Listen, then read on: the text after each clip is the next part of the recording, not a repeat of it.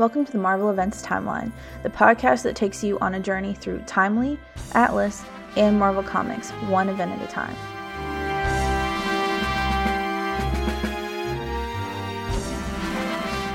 Here are your hosts, Travis Bow and Brian Lockhart.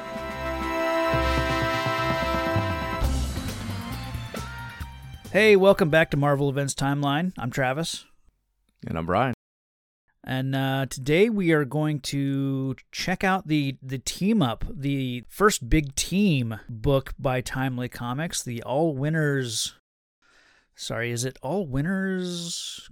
It's All Winners Comics. I keep wanting to say All Winners Squad, but I think that comes later. Right, that's later. So yeah, we've uh, we've had some uh, some crossover stuff with Human Torch and Namor, but this is the first time, to my knowledge, that a, a whole team comes together in Timely. I don't know about you know DC. I don't know what they're doing, but Yeah, I, I guess that's something I would have. I guess it could have been interesting if we had found out like like who pioneered this, if if Timely had done it first, or if um, DC had already done this. But this is pretty. This is a pretty epic team up. it really is. Yeah, I was just looking up when the Justice Society of America was formed. First appearance, All Star Comics number three, winter of 1940, 41, it looks like. So, yeah, around this era. Yeah, it sounds like they might have been first, but but not by much. like like everything dc got there first it seems like except for you know character crossovers Yeah, Timely will always have that. that's right uh yeah do you want to start off with this uh it's a two page story written by a young stan lee just called all winners I wonder if that kid will go on to do anything. ah, he's a he's a dud and literally, mean kid. What was he like? Seventeen at this time. he might have been 17 yeah I, I know well he was born in 1922 i think i think that's right but yeah i know when he starts at timely he's like 17 and at this point yeah he's probably 17 or 18 So yeah, he gets this. Uh, you know, because w- w- in in at this time, especially in these anthology books, they had to have that two page yeah text. It was some law they had to do with being able in to. order yeah go ahead Well, right to, to to to get on like the newsstand or for Right. shipping purposes, you had to be a real like book. So that's why these all they all have these texts. We've covered some of them. Obviously, Soldier Mm-hmm. Soup was our big one we covered, but yeah they're they're they're literally in every one of these um uh, issue. I think this is one of the more memorable ones. Obviously, Yeah. it sets a precedence. You know, yeah yeah I mean, what do you say? We just talk about it. I mean, there's what's his name, uh, Little Johnny Blake, right? johnny Uh, yeah yeah Little Johnny. he will go on to be a, the uh, main star of all these Little Johnny jokes. This, this this is the kid right here, probably. but he's a Marvel. well, He's a Marvel Comics enthusiast. I mean, they even call it out. He's got Marvel Yeah. Comics. He's reading about the Torch and the Submariner and the Angel, and he's reading about Captain America. And he's like, "Oh boy, I really wish I can meet these guys." You know, is this the gist of it, right? basically yeah and so it, it really sets it you know this kid i guess exists in the real world where the comic you know he's reading the same comic books stories that we are you know so Yeah. But yeah, he's in the real world, as you said. And he just he's putting away his comics. You know, the actual comics we've been reviewing. yeah and uh, you know, again, he's like he's he's just wishing that he can meet these guys. Wouldn't it be great if they were his friends kind of thing. yeah And to his surprise, and Moyen flies the human torch and Toro right into his room. almost like something out of a dream Yeah. This never happens in real life. look i don't i don't know if how long i can keep up the the pretense that this is a a good story um I, we were we were bamboozled folks when we decided to do all winners number one here. I thought the whole book was going to be a you know at least feature one big team up story. Come to find out it's just a two page text story by stan lee. And to top that off it's a dream sequence. What? Spoilers? oh, and, and and don't don't uh don't bury the lead on this, Travis. Uh, what is it really? this is it's it's a goddamn commercial. I mean, if you if you take the first letter of every uh, other paragraph, it spells out "Don't forget to drink your Ovaltine."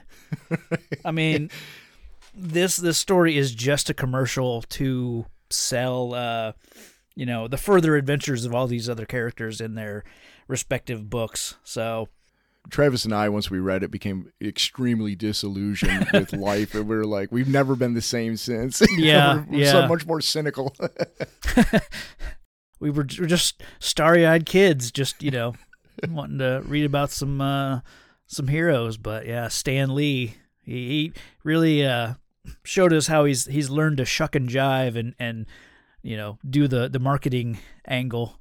Kudos to Stan for duping us into paying our 10 cents for this book. I mean, he's a master at it. He definitely, really, is. uh, really is. the way he does it, and he's you got to think about it. He's a young kid, and he only gets more proficient at it as time goes on. Yeah. Essentially, little Johnny, you know, has a wish fantasy of meeting, being friends with the various characters in Marvel Comics. So in, in flies Human Torch and Toro. Um, and he's like, geez, wouldn't it be great if I could meet the rest? And he's so yeah. Toro, I think it's Toro, sends up a little flame skywriting type thing, and it says Captain America, bring the gang. You know, Yeah. so um, and Black and see. Black Marvel too. yeah, yeah, they all just like show up in his apartment, and I think at one point Toro and Bucky get into like a kind not a fight, but you know, showing off with each other, and Yeah. Toro's lighting things on fire. Uh, at one point, they do say like. Uh, that they they flew in through the melted window, so it's like even Human Torch and Toro like they can't get away from destroying property by entering a scene. right. Even a little kid's house, they can Yeah. burn his house down. Yeah, Uh, but yeah, yeah, like so, Cap, you know, Captain comes in and he's like, "Hey," he goes, "I know you, Johnny." He's like, "You do?" And he's like, "Yeah, ever since you became uh, oh yeah, one of the Sentinels, Sentinel. one of my Sentinels of Liberty, which is they they advertise in every single one of these Uh-huh. comics at this point. Joined Captain Sentinel of Liberty. So again, Stan Lee promoting, you know, Yeah. their, their little. I, you know, I wonder was this part of his assignment? You know, did because he was Joe Simon's like assistant at that time, and he and he was given these kind of assignments, and I wonder if it was like. Hey, just write a story, or if he's like write basically a commercial. Like I, I wonder how Yeah. you know because he worked he works it all in. Oh, he even he even recounts some of their like, hey, I remember when you know Angel when you did this and this, you know, and- Yeah. and, he literally calls out what happened in Marvel Comics number one because they were talking about Sancho and who who is it? They they- Yeah, they, um, literally call out the the Sando villains. and Omar, something like that. That's right, One of yeah. the, one of the Captain America stories. From yeah the, from Captain America Comics number one. It was Yeah. like the, first case or whatever. And then Namor was like, "Hey, remember when I stopped the Nazis at the South Pole and all?" Yeah, like, so again, it's all from like, uh, and I think he he even recounts something that Black Marvel does in this same book. You know, yes, yeah, that's right, because he talks about the Order of the Hood. yeah, and it was but it was in this book like, Yeah. like, johnny how did you get a hold of this book ahead of time yeah, is this this is black marvel's debut in this book right I think so. yeah so they couldn't reference something from the past for him yeah, yeah um, but i mean the the gist of it is they all start showing off like you said like bucky Right. and toro show off and that just leads them to have like a competition so Mhm. bucky and toro do like this little acrobat thing and I, I think bucky's even using cap shield at one point yeah, he kind of tossing it around and showing off with it. Yeah They say that like at one point the Captain America, maybe the Angel and Black Black Marvel, I think they all go up to the roof to they're to fight. and yeah th- I, I think the story would make more sense, you know, if it was like this is all happening in Central Park, you know, somewhere where you don't have to leave a kid's bedroom, go up to the roof where he can't even see what you're doing, you know, Right, right. essentially. Um, so little things like that just are strange about this this story. That's all in all. I mean, it's a dream. You know, we get to the end, and, and uh, does he wake up? Is that I don't know if he wakes up, but his mom walks in. So you, actually, what I feel like it more is, is he's um he's daydreaming. He's using his imagination yeah, because his mom comes in, and I guess she starts. Re, he starts telling her about the competition that they were having, but he never under, found out who the real winner was. And he's like, I guess they're all winners. wink, you know. And then he winks at the camera. You know. yeah. That's right, because they were fighting on the roof, and then they like all three of them tipped over the edge and were were falling like to their deaths apparently, and that's when he he wakes up, uh, kind of screaming, saying "You'll be killed," And his mom's like, "What's the matter, Johnny?" Thank God this isn't like Franklin Richards, which was probably making this happen in his head for real, and then he killed Yeah. three of our, you know, original heroes. Right. no, but yeah. Yeah. and then uh, and he, yeah, so they're all winners, and and we get the now we understand the origin of Mm. not only the all winner squad when that comes around, Yeah. but but the the name of this book. They're all winners. Nobody Yeah. loses. Um, but there are some other really good stories, you know, actual comics in this this issue. So I, I know we both would like to talk about some of those stories. Yeah, so I think there's in there's a total of five case numbers. You know, they break it Mm-hmm. up by case again. Uh, standard, typical um, anthology book for the time. It was, hey, let's take the most popular characters, but it's Yeah. really no different than, um, you know, say Marvel Comics. But you know, Captain's in this one, and they just they just put their more popular characters together. Mhm. And although Black Marvel is new, um, I think he does stick around for a while. So hmm Yeah. And we'll kick it off with uh, the Human Torch story. Yeah, case number one: Carnival of Fiends, featuring Human Torch and Toro the Flaming Kid by Carl Burgos. the story has a like a summary on the front page, little little you know exposition box that if you read it, it, it it's pretty helpful, I think, to let you know what is happening in this issue. I, I got a little bit confused in this issue. I'll I'll say that up front. There's a Japanese like secret agent who is trying to basically ruin this Chinese American like festival that they're trying to put on to help raise money to to help save China, uh, basically. Yeah, China was was divided at that time. They were having a civil war, but they were also conquered by. uh, At some point, I think it was at this time that Japan took them over. So this Yeah. is this. These are Chinese Americans trying to raise a million dollars to give money towards the free China Yeah. uh, part of China. so I, I was pretty unaware of, of most of this stuff, the political, the real life political stuff going on in the background here. And I, I did look up. Apparently, U, the USA was friendly with with I guess free China during the war, and Roosevelt even made it a priority to provide aid after 1938. And so USA and China were essentially allies until I think it all kind of broke down around 1949 one of the first things that we see uh, Torch in this story say, uh, there, there, there are newspaper headlines saying that uh, a bunch of Chinese Americans are going to you know, do this festival in Chinatown. There's going to be one million is their aim, and there's going to be fireworks. And one of the first things we see Torch say that it's trouble, if you ask me. And then whoever he's with, he's with uh, an Inspector Riley, and Riley says, Well, blast you, Torch. Can't people hold a festival without you thinking of trouble? Torch's response to that is, Yep, if there isn't a million involved. I read that as Torch was being very anti Chinese. I thought he was saying it's it's nothing but trouble when they, you know, a bunch of them get together, you know. so I read the rest of this issue or rest of this story with a real like Torch, you're a jerk. You know, just real. uh It really colored my my perception of what was kind of happening in this issue. And then once I like read back through it, I realized, oh, Torch is saying they're trying to raise a million dollars. When you get that money, you know, involved, that's where trouble comes from. So he knows that there's going to be someone, some element, criminal element is going to try to steal this money, basically. And that's what Torch is worried about. So once I understood that, the rest of the issue like reread as a very like you know, pretty sensible like, oh, Torch is actually trying to help these uh Chinese American people. So Yeah, because they even put on um, some firework display. Yeah. like they he even says like there's one right here. It says "Help China," and it shows the Yeah. evil Japanese killing the Chinese uh, civilians. really strange imagery. It's like a I think it's like a mother and and holding her baby with a, a soldier uh, maybe with a bayonet like attacking them like it's it's so grisly.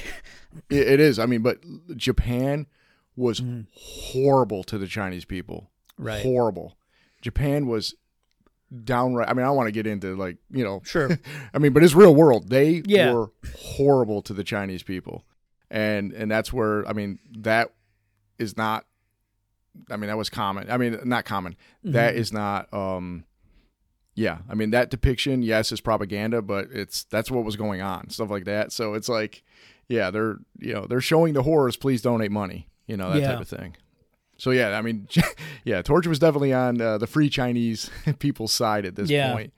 But you know what? I I had a I had that at the same time. I at first I thought he was saying, you know, the Chinese people are up to no good. Yeah.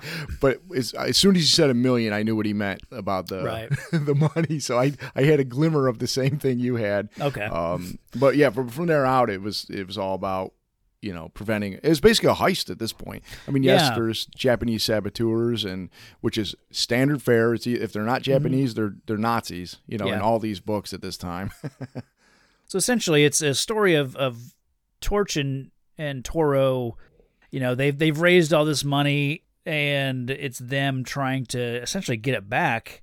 And so they go after the money and end up getting hypnotized by this Japanese saboteur uh, Matsu. Mhm. Yeah, so they're hypnotized to go after the money. They go to the like Free China Bank and steal the money straight up. So there's no real resolution to that either. I mean, we can assume that the money gets back into the rightful hands. You know, once they are like snapped out of the the hypno- hypnotized state. You know, by there's falling downstairs. yeah, falling downstairs, and then Human Torch just slaps Toro to wake Yeah. him up. Think of the Batman slapping Robin, you know, meme, Yeah. and that's it's it's Yeah. pretty similar. Yeah, It really is, yeah.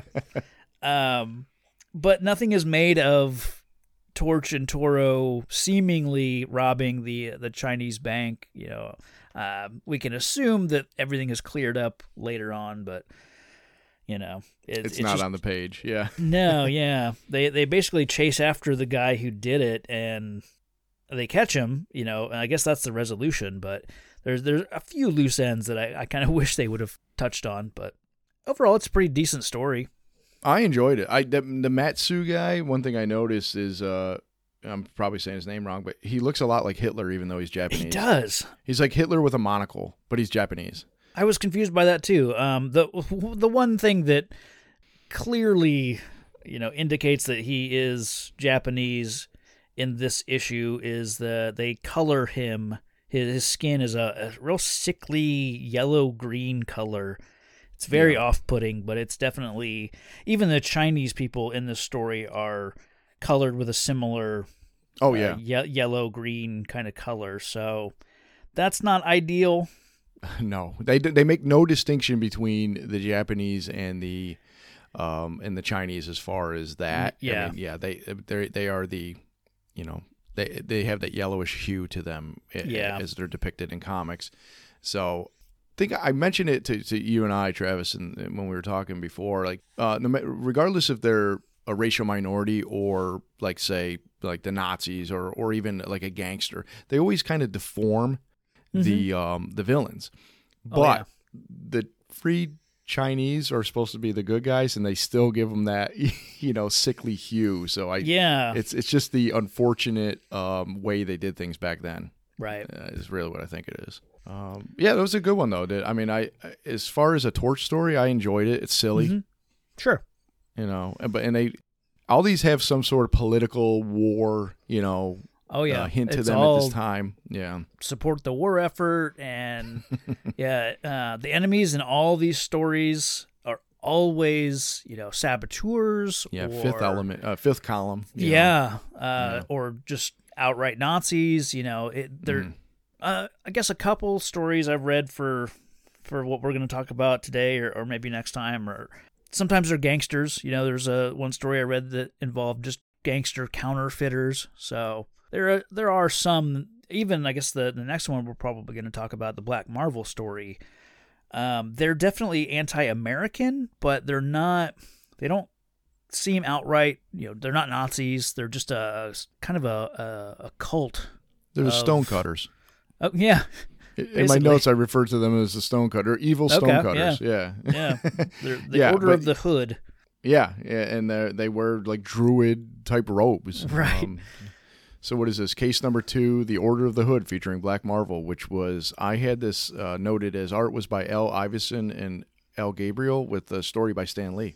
Yeah, I I was surprised to see that Stan wrote a full you know comic story in this issue, so that was a nice uh, surprise.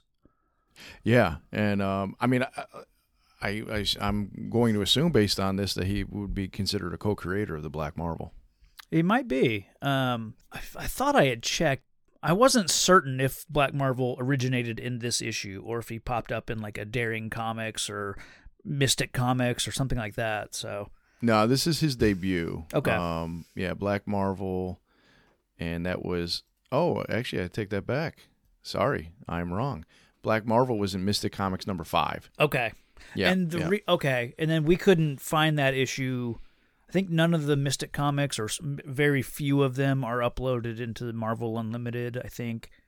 Yeah, if there is, if there is, it's only Mystic Comics number one, uh, which is unfortunate because there's a lot of debuts and a lot of um, Yeah. uh, interesting characters that I wanted to at least, uh, you know, review. Not even if we didn't review, just kind of ha- have a knowledge of, sure. and they're they're just not there. And I'm, I'm Yeah. I'm not seeking out uh, more money to spend Right, on yeah, some yeah. rando that we'll never see again. yeah. Um, I, I got to tell you, I like this Black Marvel issue. it's a solid or- adventure story. Yeah. Yeah. Um, the hero is very mild mannered. Um, did you catch his name? Dan Lyons Dan Lyons. Okay. with an L, with a Y. I mean L Y O N S. So Dan Yeah. Lyons. Right off the bat, I, I had a I had a feeling of like Spider Man, Peter Parker. Mhm. He's with his two friends, and they're conveniently they're like, "Hey, there's this Order of the Hood that's been you know robbing these banks. I why doesn't anybody do anything about it?" And literally right then there on the street, he's like, "Uh, hey, I got something to do. You guys go Yeah. ahead."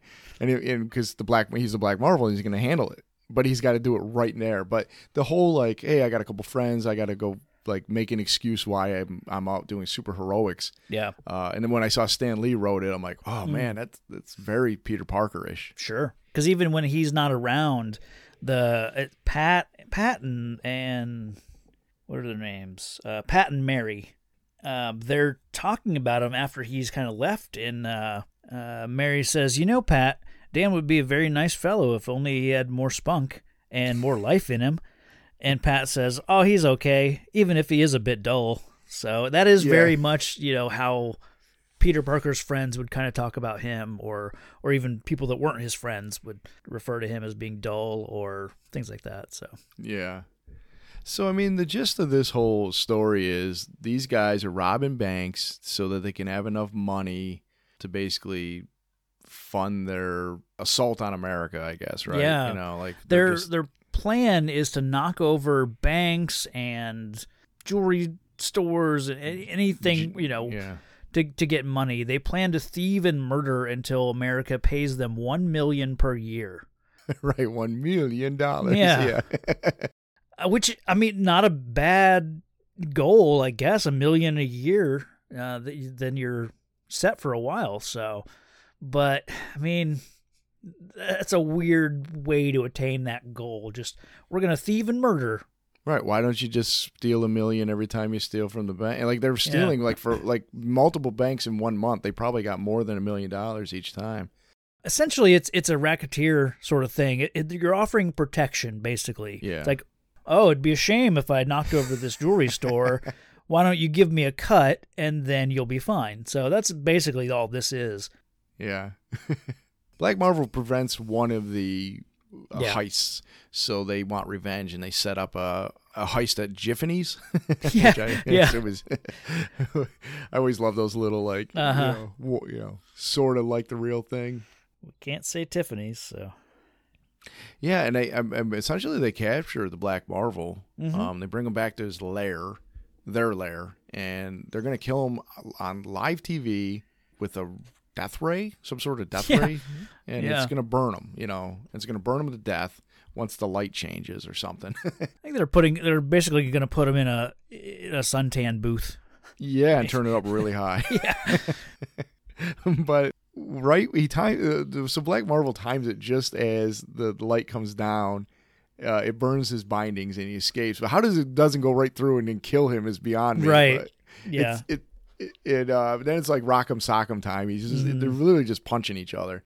I like that he uh he summons like the strength to to fight on because the the leader of the hood um he he announces to the people of America it's like they turn on this uh shortwave radio set that he's able to communicate with America with and the the bad guy says, Hear me, people of America. The Black Marvel, your famous hero, has been captured by me, the Hood. And you will be privileged to hear his death groans. After his death, there will be no one to resist me. Put on the ray. And then Black Marvel has like a thought balloon. And he says, I'm not afraid to die, but I can't be killed now when the American people need me. I must escape somehow. and then that's when he proceeds to, yeah, you know, that's right. It's like the will the American people clapped really hard and he Yeah. got strike to break out. Yeah, it's very much that. It, it's the the unbreakable American spirit that right. you know. that was channeled through uh, Black Yeah. Marvel. So yeah, so I mean, essentially, you know, beats up the uh, you know, the the the rest of the stonecutters, and then Mm-hmm. uh, number one runs up a mountain where he's got a huge threatening surprise uh, Yeah. that he's gonna. His, his, his powerful weapon that he's going to use against Black Marvel. He's literally calling it like, I got a surprise waiting for you. And it's just a boulder. yeah. He just picks up a huge rock, which I mean, he must be pretty strong. 'cause That's a pretty Yeah. big boulder, and he chucks it right at Black Marvel, but he misses, so he's not even that good. Like, but Yeah. uh, I guess. Oh, then he uses a hand mirror to Oh, blind yeah, him. to blind so he just pulls out of a hand mirror, and it, and it, but that causes Black Marvel to fall off a cliff. uh, but luckily, he's like an acrobat, so he grabs Uh-huh. onto like a what is that? A um, a like a branch. branch. yeah, and he just swings back up. side. Yeah, and he swings back up and punches him out, and that's Yeah. that's the end. Causes a little rock slide, and it That's seems it- like uh, the yeah. hood gets buried. Um, I guess buried alive, because Black Marvel says, "I guess that's the end of the hood." So, and Yeah, just like that, done. Yeah. yeah, get a cut to the neck. It says next day, and he's he's chatting with his friends Pat and Mary, and you know it's kind of like the same Peter Parker kind of stuff. Like, oh, you should have been there, uh, Dan. Uh, Oh, it must have been exciting. You know, he says, oh, uh, such things bore me. Say, who won today's polo match? right. Yeah, yeah, and I, and I like the way they kind of like zoom in, like uh, the art, like on, on the guy's face, Yeah. you know, on Dan Lyon's face, and it, it does remind me of the old Superman winking at the camera, like, Mm. oh, uh, it's too bad, you know, Clark wasn't here, and he's like, Yeah. oh. He knows, wink. You know, Superman winks in the yeah, on the old Adventures of Superman. So Yeah, there's. It's odd that it doesn't end with uh, you know, any kind of teaser for next time. You know, okay, catch Black Marvel in the next exciting issue or something like that. There's none of that with this. It just literally ends with that kind of wink and nod, and then you're into the the Captain America story next. I wonder if they didn't know. If, well, I mean, this is not his first appearance, so uh, Yeah. you would think they were going to plan on doing it. And of course, they're advertising him in that dream sequence commercial. Right. So yeah, but I mean, because almost all of these are like, hey, tune in to uh, either go buy Captain America comics number one or come back to you like USA Comics number two and to find Yeah. out more about you know so and so. They all do it. But yeah, it jumps right into case number three, which is uh, Captain America story by uh, it just says a Simon and Kirby production. Yeah, I like that. They've they've made enough of a name for themselves. Yeah, because as we discussed, like sometimes they would pull in outside help, but they would all try to do the same style. So I, I guarantee they may not even know who did what when at the at this time at this era. You know, Sure. you could kind of. I, I I think there is a um. It's like a. ah, forget the name of the website now, but it was like a Kirby like museum Oh yeah. type uh, online thing, and there's a whole subsection of Simon and Kirby where the guy's like almost forensically going through trying to prove who did what, like who lettered this, who did. He Wow. thinks Simon did this, he thinks somebody else lettered that because there wasn't a lot of credit back then, or things were Yeah. miscredited, you know. Uh, but yeah, so I just like that a Simon and Kirby production, case number Mm-hmm. three. The Case of the Hollow Men, an all winners feature from the personal files of Captain America and Bucky. This one I really liked. I actually read it Sure. twice. I had actually read it a few months ago, Mm. and I'm like, this is a this is going to be a good one. And so yeah, I read it again in preparation of this uh, recording. But Yeah. uh, the the main villain is the, the Lord of Death, which Yeah. is this is a this is I mean even though again once again there's Nazis, there's saboteurs, there's fifth column you know Mm-hmm. elements, but it's a horror story. and there's yeah, there's zombies. Yeah, Um, and they and they even call them the Walking Dead. So Yeah, yeah, that they yeah they Because I was thinking, I'm like, well, they didn't they didn't actually refer to them as zombies back then, but they did. It was zombies Oh, yeah. and The Walking Dead, and I was like, that is so cool. I think the the term zombies. I, did some some kind of research on that, and it, it's like it, it either started in in Africa, but it didn't mean like Walking Dead corpses. But Right. the word like a version of the word zombie kind of came from there, and then like in the Dominican Republic, I think is, is where or Cuba maybe is where the more standard zombie that we're kind of aware of basically started and and that all was like around the 1920s sort Mhm. of so yeah yeah, because these these zombies are smart. hmm yeah they're they can drive cars Yeah, they can yeah they can pick their targets and they understand what they're going after so it's it's a little bit different from what we're used to yeah, they they they talk, and um, Yeah. you know, they don't say much, but they talk. They are smart though. They're intelligent to a to a point. They're basically Mm-hmm. under the control of the Lord of the of Death. yeah Um, he, he sends them on a mission and they take it. They they accomplish it. But yeah, they they um. Well, let's just get into it. So basically, Yeah. they are dead homeless people from the Bowery, which Right. is you know yeah, and and they even dress like traditional like hobos. like Sure. you know when we ever see the clown hobo, the first one we see is like looks like a clown hobo. basically yeah yeah Yeah, I mean it just I mean it's you know pretty standard fare of the time. yeah But they're all they're white. You know they're white and kind of craggly and and yeah this their skin is drained of any color. Uh, so right off the bat, we see one of these zombies um, unleashed on an unsuspecting cop who sh- starts shooting at him. immediately yeah, yeah. Well, he's like, "Hey, this guy's," and the Lord of Death is there for some reason. Like it's almost Mhm. like this is a test run, right? i think so yeah the cop shoots at him, but it doesn't kill him. So basically, the Lord of Death is like, "Hey, you know, this is this is a zombie, and he's dead, and he's homeless." Yeah. You know, so I like that he immediately puts in a call to his friend, uh, the Fuhrer. You know, Yeah. calls calls Adolf to tell him that he's created these zombies, and uh, with them, you know, he can do basically whatever he wants him, you know, wants to do to to chip away at the American, you know, right, basically work on America over here while while Adolf is is doing things overseas. But he does tell Adolf that he's going to want a million dollars a job. Yeah. See, that's a little bit more than a million a month. You know, so Yeah. Well, it depends on how many jobs he does in a month. He has potential, you know, for for future earnings. So. yeah. and I, I like that it was on a first name basis with him. So, uh, so yeah, so then we cut to like Steve Rogers and Bucky. They're on guard duty down in the Bowery for these ships. The, they called them, um, uh, what do they call them? They call them Lend-Lease. Yeah, Yeah. Lend Lease. That was all part of supplying Europe with, or England specifically, I think, with um, supplies to be able to fight over over in the war. Yeah, I had to look this up because I, I didn't really know anything about Lend Lease. It makes sense once you read about it. It was like an act act to promote the defense of the United States. Essentially, it was the U.S. kind of sold it as we're helping ourselves by providing aid to our allies.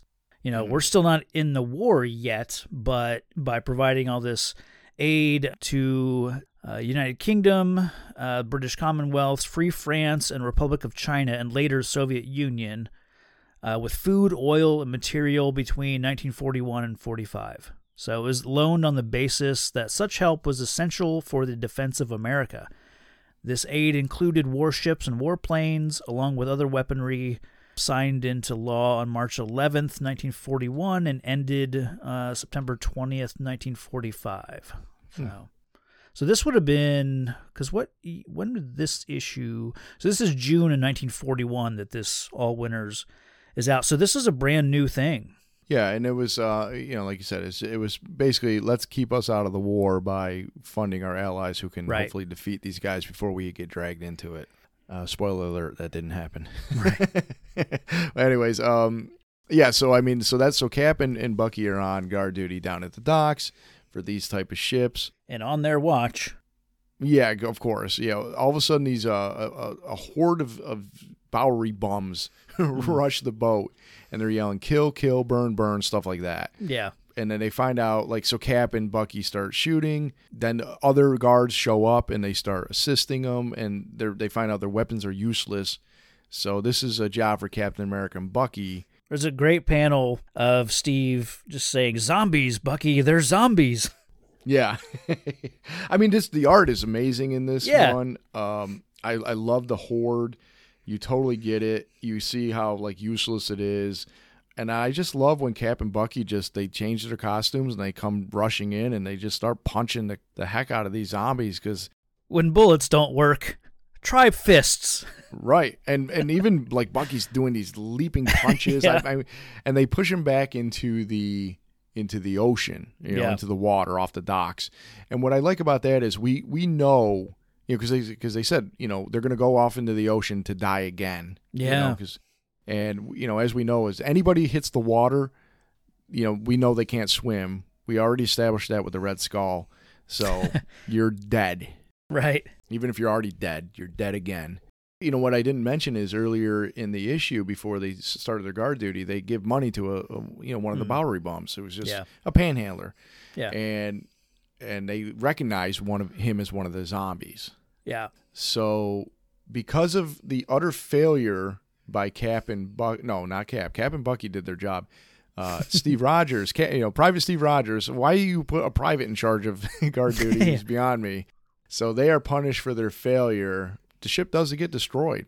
Yeah. They burn it. Yeah. Yep. And uh, so they have to go shine shoes. but this gives uh, Cap an uh, you know an idea. So basically, him and Bucky go undercover uh, as uh, Bowery bum shoe shine people to find out Yeah. because they're like they must be recruiting from the Bowery. So they you know they go they head they head down there and they do that. But then uh, a zombies the zombies attack a bridge. They're going to destroy a bridge that is used by the trucks to bring the supplies over the bridge to the docks. Not so not it's like- just any bridge. It's the it's the Brooklyn Bridge. Oh yeah, I guess I didn't even make that connection. But this is where we get the zombie driving, uh, truck driving zombies. You know, Yeah. Like, and, and they causes like massive crash and destruction, and they actually start like murdering pedestrians that are like Mhm. grabbing them on the street and all that. It's pretty. um, It's pretty a horror gruesome. comic. Yeah. yeah. I mean, it's a zombie movie at this point. Yeah. I'm- Yeah. I would, at the very least, would like to see a cartoon of this, if not a full-on movie. Like I really enjoy this, but uh, Yeah. they derail a subway train Mm. and it, it literally says the passengers are massacred and they're just laying Yeah. all about and just the hordes keep coming at them but of course you know cap and bucky show up and they end up grabbing some of the grenades that were meant for england Lend Lease thing. Yeah. yeah and they they throw them you know at the zombies and uh they end up killing them but did they destroy the bridge as well They sure it really do. looks yeah because yeah because Yeah. they all fall into the ocean including cap and bucky Mhm. and their bell is definitely rung from that Yeah, oh yeah. Yeah, such a, a odd notion that Captain America yeah, he throws a grenade into like a one of the munitions uh shipments that's on one of these trucks and yeah, it blows up the bridge and nothing is made of that later, you know. No. And it essentially does the job that the Lord of Death was sent sending the zombies to do. Like, so mission accomplished, Lord of Death. Jeez, you got Captain America to do your bidding. but he does succeed in destroying the zombies, though. Yeah, yeah. Cap Captain America is not always the best at his job. Thank God he had Bucky there to murder people for him. Mm, right. Yeah. Um, basically this this leads to like enough of the zombies have been wiped out basically the lord of death is gonna have to recruit again like he's gonna have to build up his numbers again they know they're coming from the Bowery. Yeah. So he they, he's like, I think he's going to need more. So they just hang out in a homeless shelter. yeah so for me it was weird that they posed as homeless people earlier when they probably could have just stayed in uniform and hung around the bowery enough to you know be on site for the the whole brooklyn bridge thing it's weird that they to me that then they do that again Mm-hmm. I think it makes sense the second time because they want to get recruited, basically. Yeah. They're now this is where they truly go undercover. Before it Yeah. was just like a surveillance thing. This is now they're like if we go hang out, they will recruit us and when, and that's exactly what happens. Hey, Yeah. you guys look like strapping young men. you know, come with Yeah. me even though you're like 12. hmm he offers them money basically. Hey, you know, we're to you're strapping men. I need men. You you know, I'll pay you to come do this. And they're like, "Sure." But he brings them into their lab, and, he- and the zombies are actually using guns and holding them up at you know Yeah. gunpoint. And he's like, "Well, I don't want you dead yet because I need." I forget why he said he needed them alive for for the next little bit before Yeah. he's going to drain their blood. Mm-hmm. So he essentially explains how they become zombies. So he has this omni fluid, dyna, dynamo, D I N A M O fluid Yeah. that he designed himself. and it basically drains the body of blood and it puts this dynamo fluid into them. You know, of course, that's where they, they just become completely white and, and, and Yeah. you know, bereft of all, you yeah. know, For color. 24 hours, it gives them super vitality. Yes. So, and they cannot die, which he proves by just stabbing one of the zombies. Yeah, yeah, So- full on. Uh, but Cap and Bucky spring into action. You know, they drop their bum Mm-hmm. clothes and they they got their uniform on underneath. Uh, Cap makes a little funny joke about Hedy Lamarr. Yeah. That's Hedley. yeah, he ends up just punching him into the Lord of Death into uh, his machinery, and he, I, Yeah. I I assume he's just electrocuted. You know, he's it, it looks like he's dead. Maybe. He does say let the cops pry him loose. So I assume he's alive. He's just knocked out and kind of pinned underneath his machinery. Like, If they want to bring him back, they could. right. Yeah, yeah. And then they get a call from uh, De Fuhrer. And they do a little phone prank on him. You know, like That's happened. It seems like that's happened a few times now. I like when they get on the phone with Adolf and they just like, I think he blows him a raspberry. yeah, yeah, yeah. But I love. Okay, so this is, and I think I shared this on social media, and I'll have to do it again because it's great. And it's like, meanwhile, in Nazi Germany, the Fuhrer makes a transatlantic phone call. Hello, is this the Lord of Death? How are things going? yeah. and he's like, well, everything's fine now, Adolf. he's Cap on the other end, you know. and he's, and of course, uh, you know, Adolf is just, you know, fit to be tied. And it's, hmm I like that they make fun of him, you know. Oh, like, yeah. It's like, uh, like just take the, take it right to him.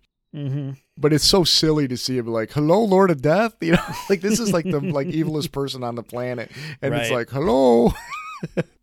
Well, of course, then you know we- we have to get the little recap of uh, Private Steve and Bucky getting you know crapped on by their platoon sergeant about how they aren't fit to shine the shoes of Captain America and Bucky as Mhm. they're sitting there shining all the shoes or finishing the the job that they had to do. So Yeah. again, I, I go back to why Captain America, why Steve Rogers is a private. He gets all the crap work when he should be out saving the world from zombies. You know, Yeah.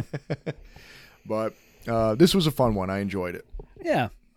No, I, I was surprised at how grisly it's it was in, in certain pages. So, uh, you know, maybe maybe Frederick Fredric Wertham was right. You know. Yeah, I know. I know. I mean, we we Travis and I in the background, if, when we when we read stuff, we'll ping each other and be like, "I think Wortham was right," because we we keep coming across these things where it's like, This is "Wow, a kids comic. Okay. Yeah, exactly. Yeah, yeah. Little, little, little Johnny Blake is is reading this story and uh, yeah. Right.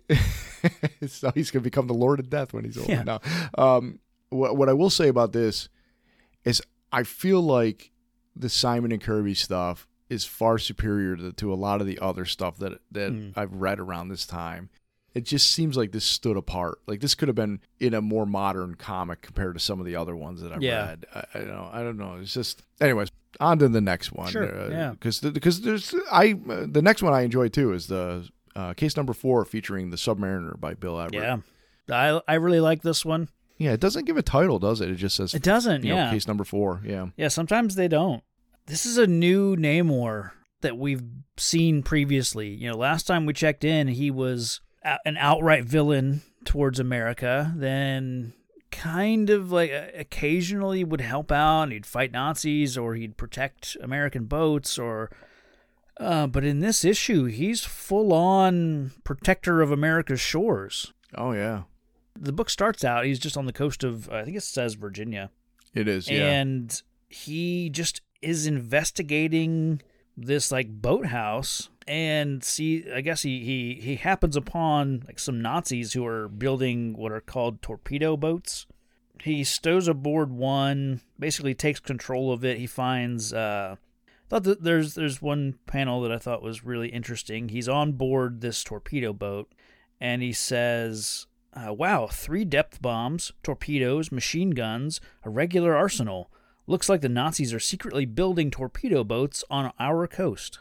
oh, our. Yeah. Our ah yeah, our coast. I thought that was Yeah. really interesting. Yeah, it's funny. I didn't catch that until you called it out now, but I kind of like the Nazis' plan here. It's Hmm. kind of like And that's why I like this. It's like, well, you know, yeah, he's sabotage and all this. No, they're actually on our shores, you Right. know, as to quote Namor, and they're building an arsenal to, to attack the ships from here. Like, so Sure. they like Setting up a break- base. Yeah. yeah, it's it's actually, and then they can cause so much havoc, and you know, I I like I like that, and it's it's interesting that he he came across. You know, one, he actually finds a couple of them. I think he finds this one, but I think there's Yeah. another one that he finds later. just reading through this story, it's also a different no- Namor in that he's dropped a lot of the that pompous, like regal swagger that I've come to expect from from Namor, and he talks just like any other timely comics hero at this point. Like he sounds just like a Captain America or Human Torch, or Yeah, you know when he's fighting against the uh the Nazis here he just he's not saying he's not just you know spouting off like oh how dare you lay hands on the prince of the regal prince of you know none of that that's all gone he's just talking like any other typical Marvel hero yeah. They're all they're always like you rat, you you know Mhm. whatever. A lot of lot of rats. He's mostly a nice guy. yeah yeah essentially he's he takes out a couple of these ships and one of them goes down it's a it's not an enemy craft that goes down. So he goes to try and save any any survivors. And there's a lady who, who goes into the water. He makes a grab for her and misses. And yeah that's that's odd for for Namor to be underwater and and not hit his target.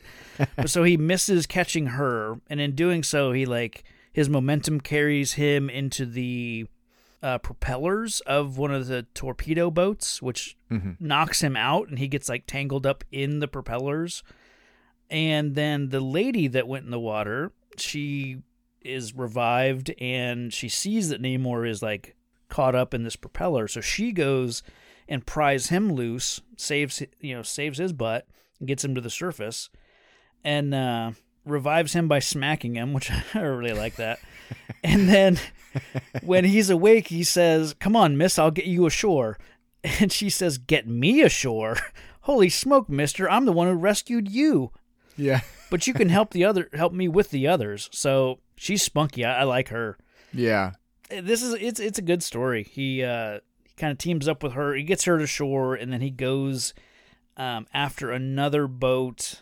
Yeah. He goes after him. Yeah, he, he follows one of the other boats. I think back to another another dock. I think. I think it's a completely separate dock. Yeah, because he leaves her ashore, promising to come back. He locates the Nazi boat and he knocks out the crew, hmm and then he returns to the woman. Yeah, he picks her up with the boat. Yeah, and then he and, and okay, so that's one of my favorite in Yeah. this one. He's like, "Hello, Yeah, don't be afraid. It's me, not the Nazis." yeah. You know, like- and then she she swoons when when he tells her that he's the Submariner. Um, then they go to a, a Coast Guard station to basically inform the Coast Guard that hey, be on the lookout for these like boathouses where they're building. The Nazis are building uh, these torpedo boats, and so then like a fleet of Coast Guard ships go out and presumably to to take care of any Nazi element that might be in the area and we never learn her name, but I'm hoping she becomes a, a little bit more of a recurring character down the road. But yeah, no idea who she is. But uh, she says, "Well, Mister Submariner, I guess we've all got a, a lot to thank you for. I hope you won't give up the good work." He says, "Don't worry, Miss. I won't quit."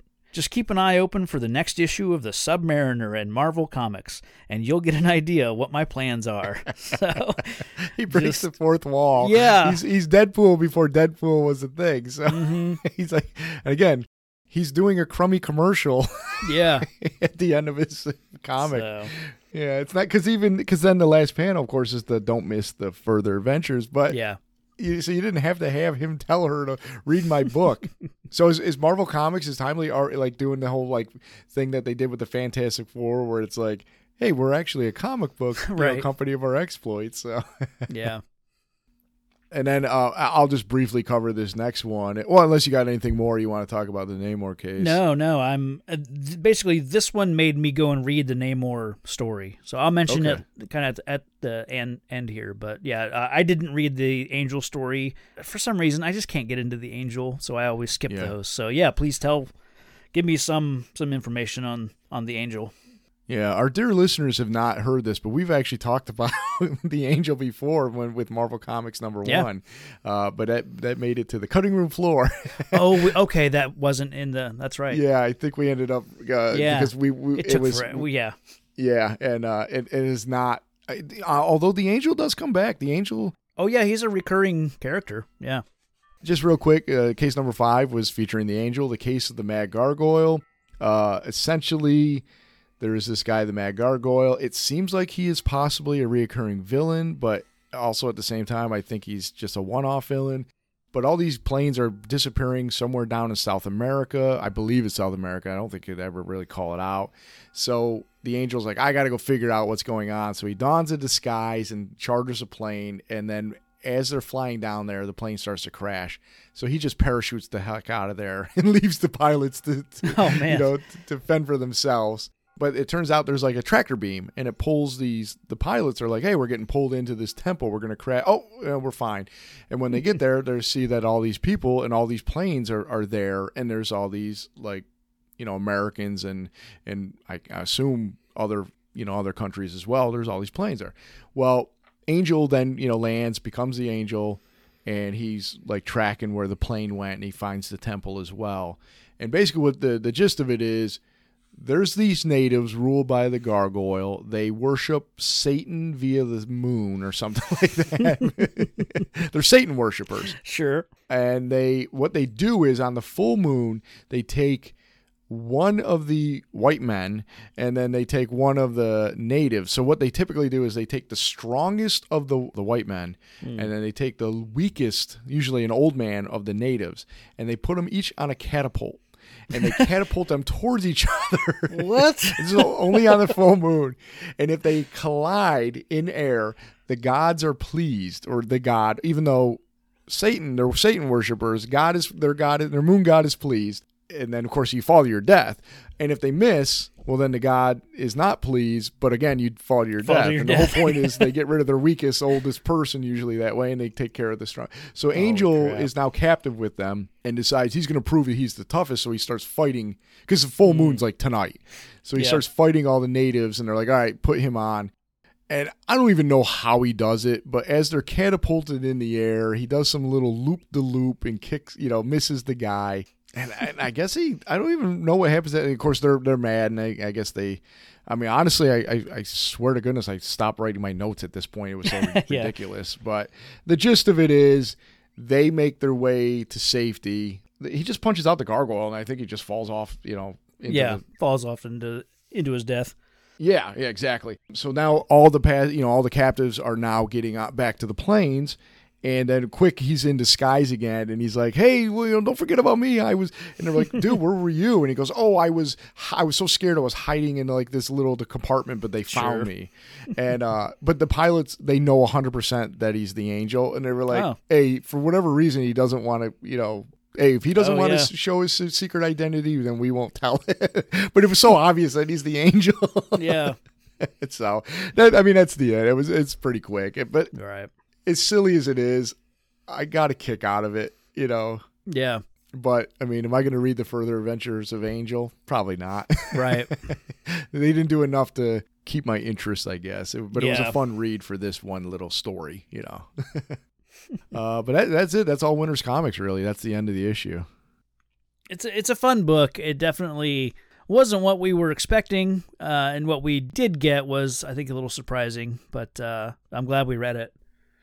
Yeah, I mean, it's the next step. I mean, it is. It's not what we wanted, like you said, as far as uh, a team up, but we Yeah. get we get it. We get a quote unquote. it's cool that up. they yeah put out a book of their number one characters. Yeah, and, and so that's it's part of our homework, you know. Yeah. And again, I had some fun with some of these stories, so I'm I'm Mhm. happy to have read it. Yeah. You know, we're we're, we're fastly approaching World War II, Yeah. and so there's been a lot of debuts. There's been a lot of other characters, a lot of a lot of, a lot of other issues, if I could speak. I figured we'll just kind of touch base on like we haven't talked about Toro. Mm-hmm. What else you want to talk about before we you know kind of enter a, a dark time? You know. Oh, I definitely want to talk about Human Torch Comics number two, which is the debut of Toro. So we'll we'll kind of go back in time a little bit just before All Winners and uh, from October 10th of 1940. I believe in our Marvel Comics number one episode, we covered why there's no Human Torch comics number one. Uh, and that's because of the. It was originally a comic called uh, Red Raven or Red Raven Comics. I tried looking it up and why they changed it, but I, it probably didn't sell all that well. They mentioned it in the Kirby book, no, sorry, mm. my Simon book that I read that uh, they didn't. It didn't do that great. They didn't put a lot of like basically Martin Goodman panicked. It didn't yeah. didn't see it uh, along. So he basically just went to, "Hey, Human Torch is my number one guy right now. Yeah. So let's just let's just do a book on the Human Torch. That that yeah. was it's that simple." So they retitle Red Raven. Uh, Red Raven Comics becomes Human Torch Comics, and instead of starting at number one, they just kept the the Red Raven number one and made the second issue Human, Human Torch number two. So yeah, if it, this is if this was done modernly, there it, every new issue would be a new number one. oh yeah, they, absolutely. They, they, weren't worried about that back then. Mm-mm. This is an interesting story. It is. do, you, just want to jump into it? Yeah. so let me ask you this real quick. We never get an actual name of Toro. He's just Toro, right? Not in this issue. I do know what it is, but there's a lot of retconning I found yeah. with Toro. I'll bring up some of that stuff later, but he's just called Toro. The uh, sometimes Flame he's Kid. called the Flaming Kid. Yeah, the Flame Kid. Oh man, this Toro. What what a poor, sad story this is. First off, it's a great cover. I, I do want to say that. As we get into the the story, like Human Torch is flying across country. You know, it doesn't really say why he's out and about, but he's flying over what does he say? The torch is attracted by the gay colored tents of a traveling circus below. So he he starts to descend, and as he descends, there's a fire eating kid doing a show, and the kid just suddenly bursts into flames. and everyone's like, "Why is this kid on fire?" But he's not harmed. It's you know, not no big deal. So he just the, the torch just happens upon another flame retardant person. I thought it was weird because when I read it, I thought that there was an accident, and they were like, "Oh no, mm. he's going to be burned alive," and what happened? Yeah. And then because uh, I called it a sudden onset of spontaneous combustion, but of course he is the flame eating kid, yeah. so he he falls, and I'm like, "Oh, something happened yeah. right now to cause him to not burn." Mm. No. the the did you kind of read the the the other origin of of Toro and kind of no. explains this? Okay, I'll get into I. St- I stuck with just this. So okay, I mean, essentially, what? Like, I mean, I mean, there's a whole subplot with like Samson the strong man. yeah, someone who works for the circus who doesn't feel like he's getting paid enough or something. So he's essentially the villain of the story. He's going right. to take down the circus after he's fired. After Torch shows up and and meets this flame flame kid, he kind of shows Toro a bit of how to use his powers and and it it seems that Torch sticks around for a little while and they they work with each other and they they practice you know, the Torch experiments with the boy. so yeah. teaches him how to fly and that sort of thing and then like it goes to the next like big show and and Samson lets some lions loose I believe tries to basically upset the show, but Toro kind of kicks into into gear and and saves the saves the day basically. We do get like Toro does tell uh Torch like how he came to be here at the circus. Yeah. So this this origin's insane to me. it's nuts. It is it is bonkers. Yeah okay, so what was it like two years prior? He said he's going cross country with his mom and dad, right? Yeah, uh, on a train. And this is why he said, "I'm like, we never get his name because mm-hmm. at first I like, they just call him Toro back then, but they didn't. They just never say his name. Yeah, I don't even at this point know if the boy knows his name. Yeah, that's true because he seems very young, like very yeah. young. Um, first off, why the parents are letting him go to the back of the train by himself is beyond me. Yeah, yeah. at that age, he's like because that that was one comment I was going to make about Toro in general. Like Bucky seems like a twelve year old. Toro seems like an eight year old. You know, mm-hmm. like he just seems so much younger. Yeah, absolutely. The way they draw him. Two years prior, when he's telling this story about being on the train with his parents, yeah, so he's yeah, maybe six. So Yeah, that's what, I mean that's what I'm saying. Like I, I mean I don't know if that's the intention, Right. but the way the art is and the way they like treat him as like such a little kid, he seems like he's so young. I Yeah. could see him being like four or five in this flashback, you know. sure. so Yeah, yeah. um yeah, so the train just like derails, like it crashes. Yeah, it just hits a tree that's laying on over the tracks. Yeah. right. yeah, I mean the, the entire train is like on fire. Um, Right. He's obviously he's the only he's the only survivor. Yeah, we don't see any other survivors. Another train, a circus train, rolls up and stops oh, behind Oh, yeah. beside it, and but at this point, like Toro's running towards the, the you know the flaming. He's looking for his mom and dad. You know, Yeah, between the flames and the smoke, he basically passes out. Right, but these people from the circus train find him, and he's holding a molten piece of metal, and it's not Yeah. burning his hand though. And this guy's name is Tom. You know, So in my other podcast, we we cover movies, and we always end end this episode determining what the most heroic and most villainous moments in the story are. And this is by far the most villainous moment in this story. It's the these two Tom and I don't know if they say her name. I don't think they do. th- they're a circus act. You know, they we find out they're they're fire eaters, or you know, and the kid like just having witnessed his family die, he says, uh, "It looks like we found the greatest attraction in the world." He's waking up, and he says, uh, "You know, do you have any relatives we can get in touch with?" And the kid, you know, he's a kid. He says, "Not that I know of." And so she suggests that maybe they can adopt him. And Tom says, "Yeah, sure, and and we'll feature him in our fire eating act." And they just say like, "How about it, son? Do you want to do you want us to be your parents?" And he's like, sure. Yeah, he's like eager. Like, never mind the fact that your parents just are murdered like two feet from you. Like, not murdered, but Oh, Man, dead. Yeah, And yeah, so I, I wrote my note says Tom knows exactly what to do about this. Exploit him Mhm. for monetary gain. That's Like, exactly what happens. And then yeah, so they take him to the the Pops, you know, Pops Circus. Pop is kind of like an older guy that's that's in the story, but just just bad decisions all around. Just why is no one like maybe let's try to find this kid's family, you know. Certainly this train wreck is going to bring the attention of, you know, authorities. Like we can Yeah. probably figure out who was on the train and where everyone was coming from and no, they just kidnap no, they just kidnap a child, put him on the, the circus train, and head to the next town, presumably. And and they even ask him like, I thought this was funny too. It's like, do, you know, where did you get your powers from, or why aren't you burnt? And he's like, I don't know. It's just always been know. that way. Yeah, I used to pull baked potatoes out of the oven at home.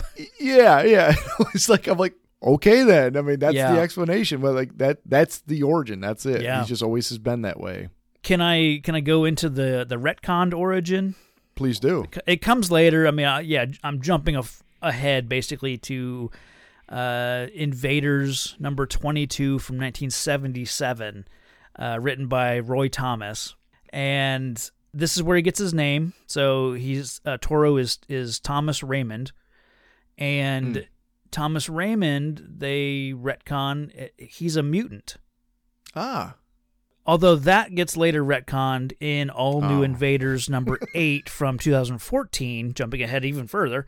Um, it's res- let me guess. he's an inhuman now. exactly. Oh. It's revealed that he has a recessive inhuman gene, but his body reacted to the presence of the Human Torch, and that's why he flamed on. But then, if you go back to that Invaders number 22 from from 77, the origin that they give him, they go back. You know, it's it's a bit prequely because Thomas Raymond's parents are Fred and Nora. They're both scientists. Uh, Fred worked with Professor Phineas Horton years Ah. before Horton created the Human Torch. He was an expert with uh, flame proofing, and he was doing experiments with asbest- asbestos. And then Nora was also a scientist, and she was doing work with radium. And so both scientists were working, you know, they were both heading down paths that were not good. They were both working with things that were ultimately going to kill them just just from exposure right. so they get married. Uh, nine months later, they have Thomas, and then years go by, and they they notice that he's immune to fire. Uh, she believes then that he's a mutant. And then a villain called Asbestos Lady shows up, uh, trying to make Fred do some asbestos work for her. Um, I don't know if it's like trying to make a suit or make a weapon, something like that. Uh, Human Torch shows up and stops her. And so Fred decides, I, I got to get my family out of town. We're going to go on this vacation. Asbestos Lady shows up and has her crew push a tree over onto the tracks, and that's why the train wrecks it. So they were murdered. Oh, okay. but that's just a little bit of like retcon to to show you a bit why Thomas Raymond is immune to fire. I think the they were kind of going for the parents were both exposed to these flame, you know, both you know, Yeah. elements, and then they had a kid, and now that kid is immune to fire. So I think that's what they were kind of going for. But then ultimately they made him a an inhuman. Uh, you know, as as I do with many things that I read, especially in the more modern uh, Marvel comic stuff, I choose to ignore a lot of the stuff that they retcon the retcon. I'm like, Yeah. I'm sorry, Wolverine doesn't fight an angel of death every time he needs to use his healing factor. it never happened. Yeah. He's just a mutant with a healing factor. That's it. Yeah, so I mean, I like that, and in fact, Yeah. then I can't believe it never crossed my mind to even consider that he just he just was always that way. I just I'm like, oh, they just didn't have a, a an origin for him. Yeah. I yeah. like I like that. I actually the Invaders, Roy Thomas, what Roy Thomas did, what you just told me, Yeah. basically just expands upon what we've already seen. It hasn't really it hasn't really contradicted anything. Sure. Um, that's the best way to go back and do a retcon. Right. I like that. I like that he's a mutant. It makes sense. Namor's a mutant. Yeah. I like it. There's no other explanation necessary at that point. And and you could go the inhuman route and say that it was activated once Torch was around. That's why he suddenly could flame on. Mm-hmm. Or you could go the mutant route of, you know, the same way like Torch is the Professor X, and he's just helping him hone his already latent abilities. Yeah. Um, yeah. So, a- anyways, yeah, I like I like that, and it makes a lot more sense. Now, does it explain why he was kidnapped by a bunch of circus freaks? no, just just pure American greed. That's that's all Okay, all is. right. So that hasn't changed. Okay. No, no, you were right, dead right. That, that initially, yeah. The they're just looking looking for a cash cow, and they find they find Toro. Yeah. Yeah. I mean, the rest of the story. I mean, that's the main. To me, that's the main there's some attraction Samson- of the. Stuff, yeah, That's it. You know. But we- honestly, when they, the one thing about it at the end of the um, comic though, Toro's still just Toro the Flame Kid at the circus, Mm-hmm. right? He doesn't go off with Torch. I mean, well, we read in the in the first story where Torch was going to go to that festival and kind of keep an eye on it. He goes and gets Toro. Like, hey, we got a job to do. So yeah, I think at some point they must he must leave the circus because the circus Yeah. probably heads out of town and and there's probably a scene where Toro says, "Yeah, let me stay with uh, this android." Right, right. Well, and even the, the the issue ends with, or the you know the the story ends with, hey, you know, kids, write in and say, Yeah. you know, let us know if you want to see more Toro. So kids must have wrote, wrote in and said, yes, we want more Toro. So, um, yeah. I just thought it was funny that that's how it ended. I I thought right then and there he'd be with them, like now Yeah. he's his ward or whatever, and it just it just doesn't. So that's that's that. There's a really good uh, Submariner story in this issue as well. I'm not gonna re- recap it or anything, but it is good. What's uh overall? What's the the you could just the gist? You know, I'm curious as all. Um, the Navy is unveiling this new like super you know battleship kind of thing, and um, the Nazis are trying to sink it. So Namor has to like uh, get his aerial subs, and they they rescue it basically, and then it's I mean it's just another like Namor versus the uh, Nazis. So- Gotcha. Yeah. I actually went through and read USA Comics number one. Okay. It's a lot of capitaliz- capitalizing on the fact that like there's probably a lot of rah rah Americanism right now Hmm. because of you know it's right ahead of the war, but also Captain America did so well. So one of the one of the main uh, stories in this is the debut of the Defender. Okay. and it was 100% a cash grab on hey what can we rush out quickly that's like captain america but we ordered them from wish so it's uh this is the the defender is uh don stevens is his name and he's the uh us he's a us marine and he has a sidekick named rusty he's another 12 year old redhead kid you know Uh, of course. Now, what I like about him is his costume is ridiculous. Like he's got this like red, kind of like the mask that the man in black wears in Princess Bride. And then he's Okay. got a blue long sleeve tunic, you know, like shirt, and it says just as USA running uh running um up and down in the middle. It's in white. And then his pants are like these puffy pirate pants, you know, they're red and white. And Yeah. uh it's it's just crazy. But and, and I was joking, you know, to myself because it's like the army always gets like the good gear and then the marines get the hand-me-down crap and it's like we get the hand-me-down captain america we get the Yeah. defender. I, I actually this is i looked and i the only name that i could see as far as who created him was charles nichols or nicholas. Basically he, he has i think it, this woman ends up being a reoccurring uh villain. Dame cackle she's like a pirate. Like she's literally this she cackles the whole cackle cackle. She literally does it throughout. And uh basically they're smuggling in Oh, that's meant to be japanese a woman? saboteurs. Oh that's a woman. Oh, yeah. man, she looks like just Yeah. this ogre troll. yes. Well she's Oh, an evil pirate lady. Yeah. Okay, she's she's the mom from she's Anne Ramsey from the Goonies. yes. Oh yeah yeah. I didn't make that connection but you're right. And she literally like cackle cackle. But Oh, i mean man. she's doubly evil because she's smuggling in Japanese saboteurs and she's working for the Nazis. Okay. so um, she's because they, they name her the deadliest agent of the Nazi Gestapo. Essentially, they find a, a Japanese dead body in the in the harbor and they're like oh there's a schooner it's like an old school schooner but they go and investigate and like ah no you know we, we got nothing going on here and uh, you know they have a little fight but uh, eventually they do realize that yeah they're smuggling all these japanese people um, you know saboteurs and Mhm. i mean more or less it's fighting fifth element people with a, a little kid you know like, Sure. dressed up in a in a pro america but um I just I like the story. Yeah. I mean, there's some. uh, Trust me, there are some very questionable, and as people would put it, bothersome. You know, like you know, the problematic. That's the word Yeah. I'm looking for. Yeah. There are some more so than some of these other issues that we've read. There are some problematic language and depictions Sure. in this one, but overall, the gist of it, I just got a kick out of it. I just thought Right. it was, you know, it's pretty standard fare stuff though.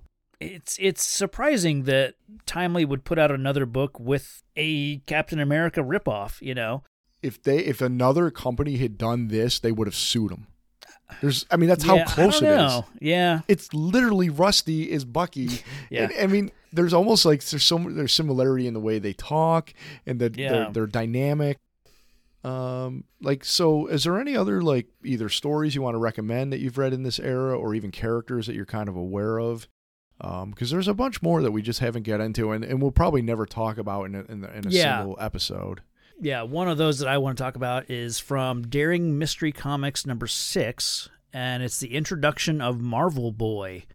Hmm. And I really was just kind of drawn to it. Um, I've, I've just kind of, you know, been noticing throughout all the stories we've read, so many of them, the word Marvel is such a big part of a ton of them. I mean, most of them say, hey, Captain America will be in the next issue of Marvel Comics. And we know uh, at this point, like, there really is no Marvel Comics. So there's Marvel Mystery Comics, there, but they're referring to the timely lineup of comics as Marvel Comics. So I just find that really interesting. So when I saw that there's a character called Marvel Boy, I was like, I want to, I want to check out this and see kind of what this is all about. The cover of, of Daring Mystery Comics number six, you know, it has Marvel Boy swinging in um, on a rope. He's uh, maybe not the again like there's some problematic stuff at least on this cover. You know, the depiction of of some African American people, you know, not great. Just just in the the caricature nature of, of the way they're drawn. I feel like we almost just need to put, or it, it, it no longer even needs to be said. Like, just assume that anything of any sort of racial sensitivity or ethnic sensitivity is going to be handled in probably the worst way possible, Yeah. as opposed to a delicate way. Yeah, uh, yeah. From this era, unfortunately. Right. Um yeah, Marvel Boy though created by our friends, you know, Joe Simon and Jack Kirby. So this is another Joe and Joe and Jack. It's it's it's hard to get away get away from these guys. Yeah. Um, I, I basically went through the story. It, it's his origin story, so I kind of did a recap of it. I'll, I'll go through it. Uh, try not to spend too much time on it. But the story of Marvel Boy begins with some exposition about ancient Egypt and how it was uh, a, far more advanced, you know, than any civilization in the 20th century, and how it was believed that they had unlocked secrets of reincarnation. Uh, so naturally, the story takes us from ancient Egypt to the deathbed of Hercules, who promises to come back someday when America needs me the most. yeah. Swallow, take that in, folks. Uh, with that, Hercules dies and his soul goes to Valhalla. of course. right. Why? Because why wouldn't it? Because why wouldn't it? So, meanwhile, on Earth, a tyrannical madman uh, is beginning to take over Europe, possibly with the guidance of Lord Mars, Ares, Ares, god of war. Meanwhile, in Valhalla, Hercules approaches Jupiter, Zeus, and tells him that it's time to return to America. Uh, Jupiter tells Hercules he will be reborn, but he will have to wait until he reaches manhood several years later uh, before he can fulfill his destiny.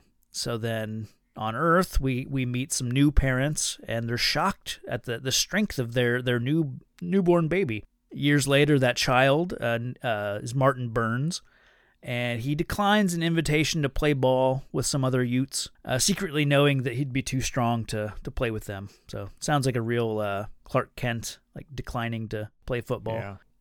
On Martin's 14th birthday, a, a, cloaked stranger arrives in the middle of a lightning storm and leaves a present for Martin with his mother. She places the, the gift at his bedside table, and when he wakes up, he finds this sentient shadow in his bedroom telling him he is actually Hercules reborn, and he will have a, a, hard road ahead of him, lots of sacrifice. The shadow tells him to open the box and put on the costume and become Marvel Boy. So Marvel Boy suits up, and the shadow tells him that enemies are invading the nearby shores of the Hudson River. And so Marvel Boy swoops into action and uh, he defeats. It's an action scene. I won't really go into every beat, but he uh, he defeats these uh, spies, saboteurs who have come to the you know come to the shores. He he goes to their leaders and uh, beats them up and makes the one who's still conscious like tells them to to radio this U-boat that they all arrived in and tells them to head to these new coordinates and the new coordinates are the U.S. naval base. So essentially making making them give themselves up without them knowing it. And uh, yeah, the story wraps up with Marvin's Martin's mother uh, reading about the previous night's action in the newspaper and kind of talking to to Martin about it. And then uh, a tardy Martin shows up to his class and is kind of taken to task by his teacher, who tells him, "Eh, it's a good thing we don't have to look to boys like you to protect our shores." So it's it's kind of a wink and a nod to the yeah. the camera as Martin's like, "Yeah, you know, it, and an exposition box that informs us that uh, Marvel Boy will appear in the next issue. That never happens. Oh, okay. he never never appears again. This was a weird one, you know. The I don't know why it starts with Hercules and Valhalla and Jupiter and all this ancient Egypt. You know, I don't know what's going on here. I I like all that. I, I mean, yeah. that alone makes him a worthy uh, uh, character. You know, it's yeah. like it's so ridiculous, and it's like let's just take a little bit from everything and throw mm-hmm. it all mm-hmm. into one. Yeah. yeah. The the shadow t- tells him like, well, you'll have the strength of twenty men and all this, and and like I I do kind of wish that would have continued. You know, I'd, I'd like to get into some of that mythology and have a character who is based in. You know, he's he's basically a reincarnated god. That would be kind of fun to play with. Especially when he meets the real Hercules years later. In, I know. yeah. Marvel Comics, yeah. So then it, the weird thing is like so this is Mar- Martin Burns and then in USA Comics number 7 from December 1942 they reuse the basic like character name instead of Martin Burns he's now Martin Oksner Burns and just so happens that the creator of this issue is Bob Oksner. So they rename him slightly give him that middle name, basically. And then they redo the origin, and it says that Martin Burns is a mild mannered and meek high school student who accompanied his class on a high school field trip to a museum where they're shown a sarcophagus that supposedly contained the body of Hercules. The casket was accidentally knocked over by one of Martin's classmates and fell on the meek boy, Oh, jeez. Uh, a vial supposedly containing the blood of Hercules inside the casket broke open, and its contents spilled on the wound that Martin sustained in the accident. he soon found that he had gained superhuman strength and speed. So, and not a blood disease. yeah, yeah, exactly. So that's another Marvel boy that I don't. I think that one went one issue. There's a one in the 50s called uh, Robert Grayson, and in that I kind of read through it. I think it's another Stan Lee story, and he's also called the Uranian. Like he's from from Uranus, and it's like a reverse Superman where on Uranus he's like super strong and everything. His father has to send him to Earth to escape, and, but he tells him like on Earth you're going to be very weak, but if you take one of these pills every 24 hours, you'll you'll keep your uh, Uranian strength basically. So he comes becomes like a hero. I think he only appeared in a couple issues, and then, um, and like in the modern Marvel world, you've got Wendell Vaughn, aka Quasar, was Marvel Boy for a little while. Uh, Vance Astrovik, and then Noh-Varr, who's like the son or grandson or something to uh, Captain Marvel. yeah, with the VAR. That, yeah. Yeah. I knew it was some sort of Kree. Yeah. That's a little bit of a Marvel boy that, you know, that it's a fun story in, in this one, but has a little bit of a lasting legacy. Yeah, that, that actually brings up something I, I did want to highlight before we go. I although Mm. I do want to, there's uh one or two characters I did want to talk about real quick, the same way you just did, but uh, that segues into this where they reuse a lot of these names from this timely Oh, yeah. era. Angel, Human Torch. There was an Electro, a Falcon, an Invisible Man, which obviously became the Invisible Woman. Another one that ended up on the cutting room floor was our d- discussion of Ka-Zar, Mhm, the yeah. uh, the Jungle Boy. Uh, Mar- you know, Marvel Boy was one of them. Mastermind, although they called him Ma- Mastermind Excello, but Oh, still yeah. Mastermind. Vision, Black Widow, Destroyer, Patriot, and even Young Avenger, although that was a team and not a person. You know. yeah. There's also uh, uh, in in the Daring, I think it's in the Daring comics, Daring Mystery Comics. There's a recurring character called Citizen V. oh or Citizen, yeah, I- Citizen Five, maybe. I don't. I never know how it's pronounced. Um, but that you know, cut to like the the Thunderbolts team up, where it's like the team of supervillains pretending to be heroes, and and the leader of that team is really Baron Zemo, and he goes by Citizen V. Yeah, I caught that. I forgot to put that on my list. But um, so the one just real high level because I want to talk about the Whizzer because Mm. he actually ends up in the Invaders. He becomes part Yeah. of the the Invaders and the All Winners squad later later on. Um, so he's obviously a character that needs to pee a lot. no, but he was. Oh, come on, you got to make that joke, Sure. With a name like the Whizzer. right? so he he debuted in an, another one from USA Comics number one. Is credited to Al Avison as the penciler, and, and uh, like on Wikipedia it says writer unknown, but in the actual it says Al Gabriel was Mm. was in on the actual issue. So I don't know if he did some art as well. Yeah, probably. That was the same team on on Black Marvel, and that one was written by Stan. So maybe same thing here. Maybe. Yeah, I mean it's very. I mean basically he he faces off against uh, somebody who framed his dad for murder and then brings him to justice. Basically, it's a very a short spe- A story. speedster whose father's framed for murder. yeah, no, I've never heard of that before. Huh. Yeah, I'm looking at you, Yeah. Flash. right. Flashpoint reboot Flash I was gonna say, and also, you know, that's uh, you know, this was one of those instances where Marvel came first.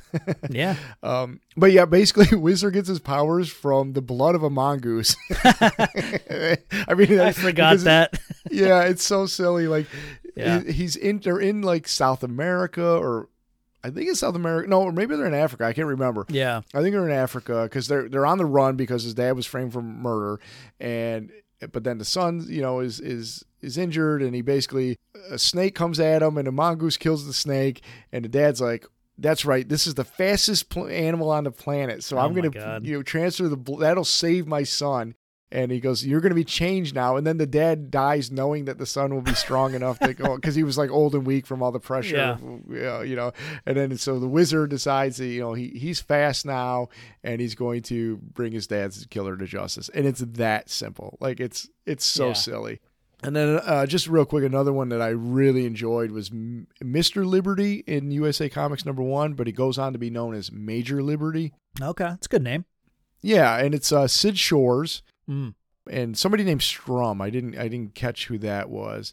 The guy's name is John Liberty. Go figure. He's a Mhm. professor of history, and he's like, man, you know, these fifth columnists and Nazis are running amok, and I.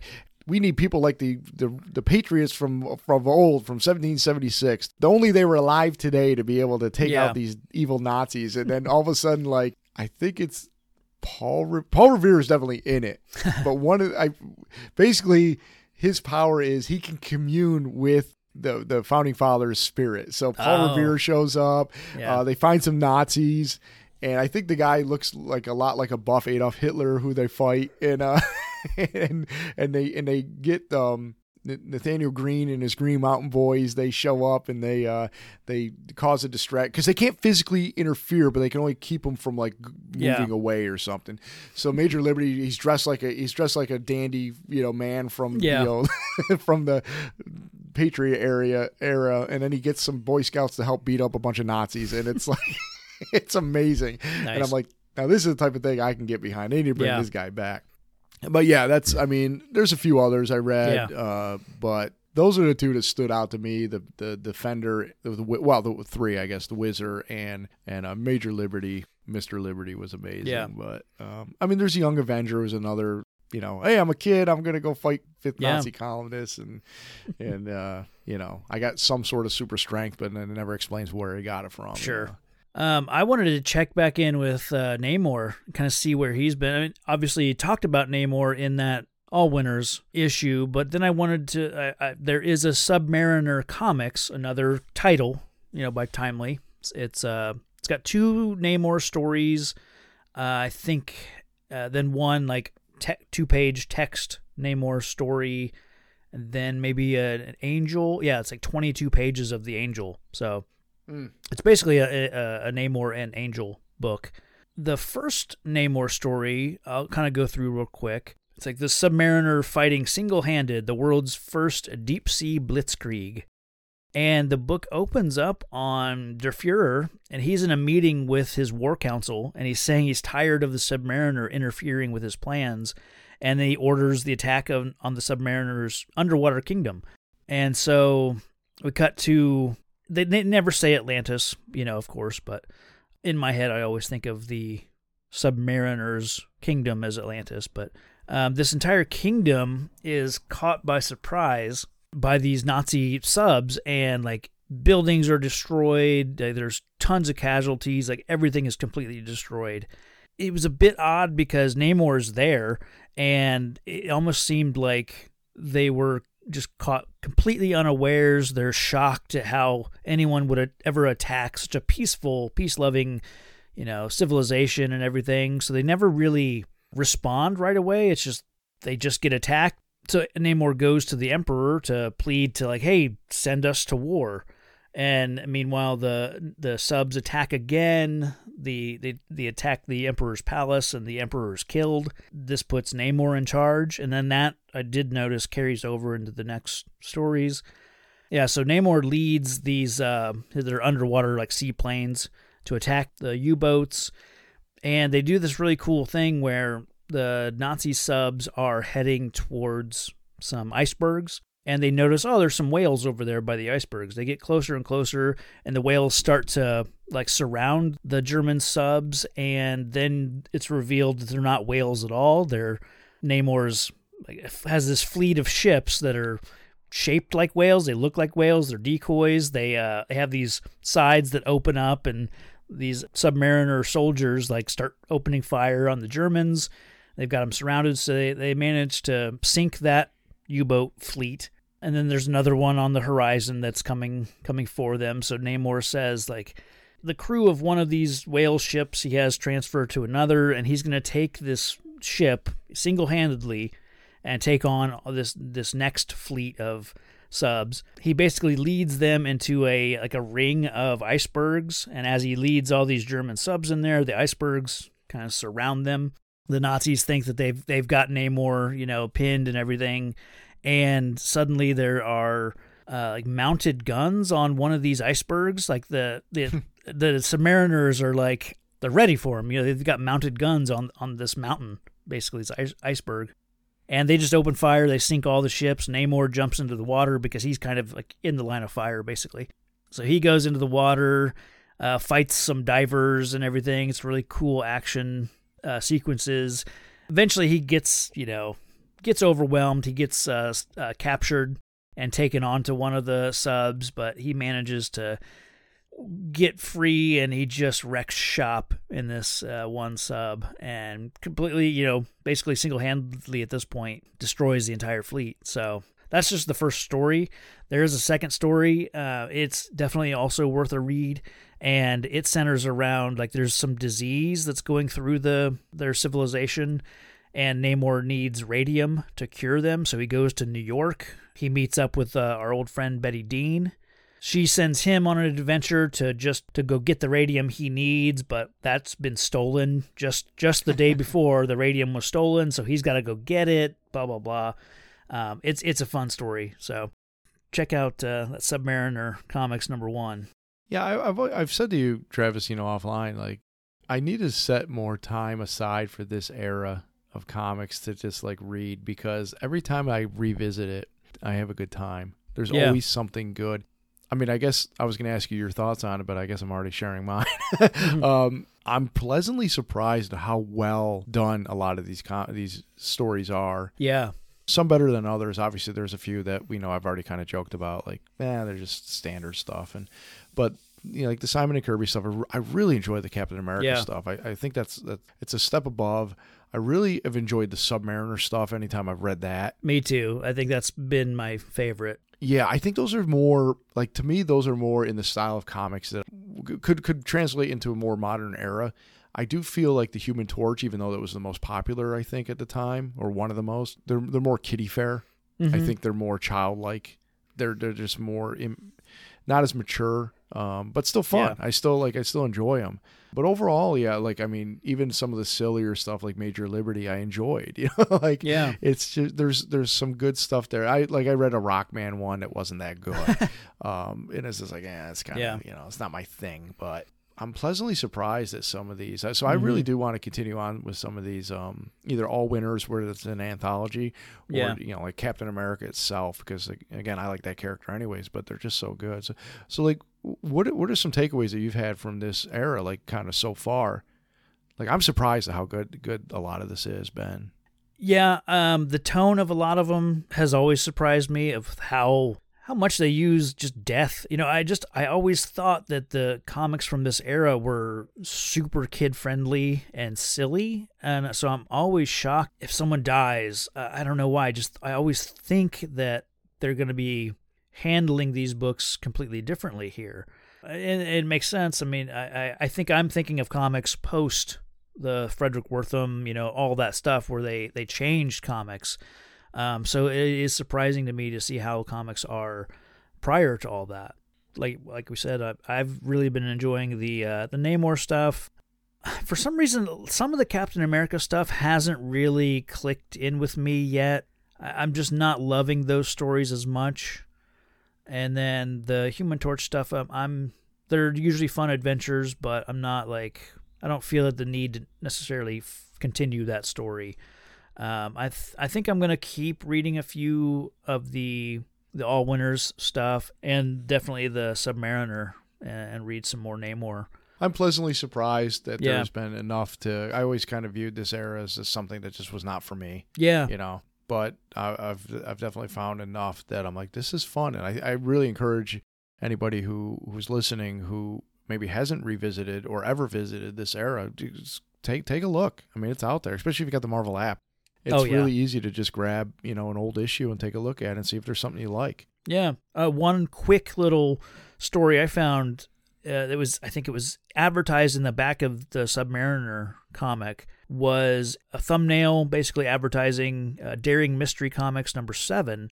And what caught my eye was a, a female hero. It was the Silver Scorpion. And I was like, wait, was was there a, a female led story that uh, you know in one of these? And and so I checked out Daring Mystery Comics number seven, and there's a it's like a five page little story. It's Betty Bar- Betty Barstow, and she's like on her way to a masquerade ball, and er- earlier she heard about a, a disturbance at the uh, cemetery, so she goes to check it out uh, while she's in her costume, and she just happens upon this gang of counterfeiters, and she uses her skills in jujitsu to take them out. So it's like just this quick little story about a, a female costumed hero, and the papers all say, "Oh, she was like a a silver scorpion, which is weird because she's in bright yellow and red, and there's no silver. There's she does have a scorpion emblem on her cape, but uh, uh, and she appears again in like the the next issue and has another quick little adventure. But you know, I think they then reuse her lit much later in some Thunderbolts stuff uh, in the in Hmm. the '90s. So or a version of her. So yeah, that was a quick little discovery. But is the other Black Widow is that a female character? Yeah, she came from. I wanted to. I was going to mention her, but unfortunately, uh, we couldn't. Her her Oh, uh, right. de- debut issue was not uh, there, but Yeah. um, I did look up. You know, I went to one of these like kind of not Wikipedia, but you know, one of these Yeah. like talking about characters. And yeah. funny that they say Black Widow was created by George uh, Kapitan and Harry Shaw. Shaw. They, she made Mm. her debut in Mystic Comics issue number four in 1940. Says they they call this out in this little article. She earns the dis, the distinction of being the first costume superpowered female character to be Okay. published. There's been other female characters. Yeah. She's first superpowered. Her name is Claire Voyant. Right. And uh, she is the an agent of uh, Satan, basically. um, it said, and this is the, the I'll just read the the introduction to Black Widow and Mystic Comics number four. Introducing the strangest, most terrifying character in action picture magazines, the Black Widow. You've heard of the Black Widow spider, that evil creature whose bite spells doom. Now start the adventures of another Black Widow, a human tool of Satan whose very touch means death. I mean, she more or less got possessed by Satan, caused the death of a one of her clients as a clairvoyant, um, you know, as a seance Yeah. person, and then they killed her. The, the, the guy who survived came back and killed her, and then Satan may gave her powers that if she touches somebody on the head, so then she started like going after evildoers. Sometimes she go after like religious fo- folk, Okay. but mostly mostly evildoers. And at one point, she basically signs up and hangs out with the uh, invaders Yeah. to fight Nazis. And I and they they retconned her origin, of course, Sure, you know, sure. to be a little bit different. But I love that original. Like, ah, she Yeah. basically just works for the devil. Man. but uh, and her name's Claire Voyant, which is amazing. But yeah, um, that I wish we could have gotten into that a little bit more. But that that Yeah. that was an interesting thing. But yeah, I mean, that's that's really all I have. Yeah. I mean, really, I think this time, next issue, I should say, I mean, it's time for war. It is, yeah. So basically, we wanted to stay with everything that we've recapped here. We wanted to stay in the 1940 41 area because we, we know we're building up to World War II. So, yeah, next episode, we're going to focus on World War II. We might talk about some of our artists, writers that are going off to war. I think that's probably what we're going to talk about. Yeah, I think it'll be more real world events Yeah, that yeah. affected the creators next time. And Yeah, we're not necessarily going to do a report on World War II. That's Right. way too much to cover there, but we'll focus on the people we know, people in, in our world here. We're a comic book uh, podcast, not a history podcast. There you go. So look for that next time. I know we've got to get get things wrapped up here. So yeah, I mean that's that's that's been this issue. Uh, you can check us out on uh, Twitter and Instagram. We're at Marvel Events Pod. You know, check out the Facebook group, the Marvel Events timeline, Baxter Building Break Room. you did it. There you go. you did it. yep. Anything else? No, I think that's it. I mean, I you know that's uh that's where we can be fine, and uh, look forward to everybody joining us next time where we talk some uh, some serious stuff. But we'll have fun. Yeah. Yeah, we'll keep it light.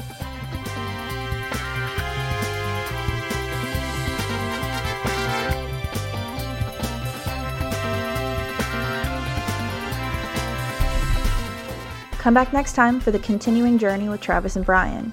Until then, join the conversation over at facebook.com slash groups slash Marvel Events Timeline. On Twitter and Instagram at Marvel Events Pod, or email the show at marveleventspod at gmail.com.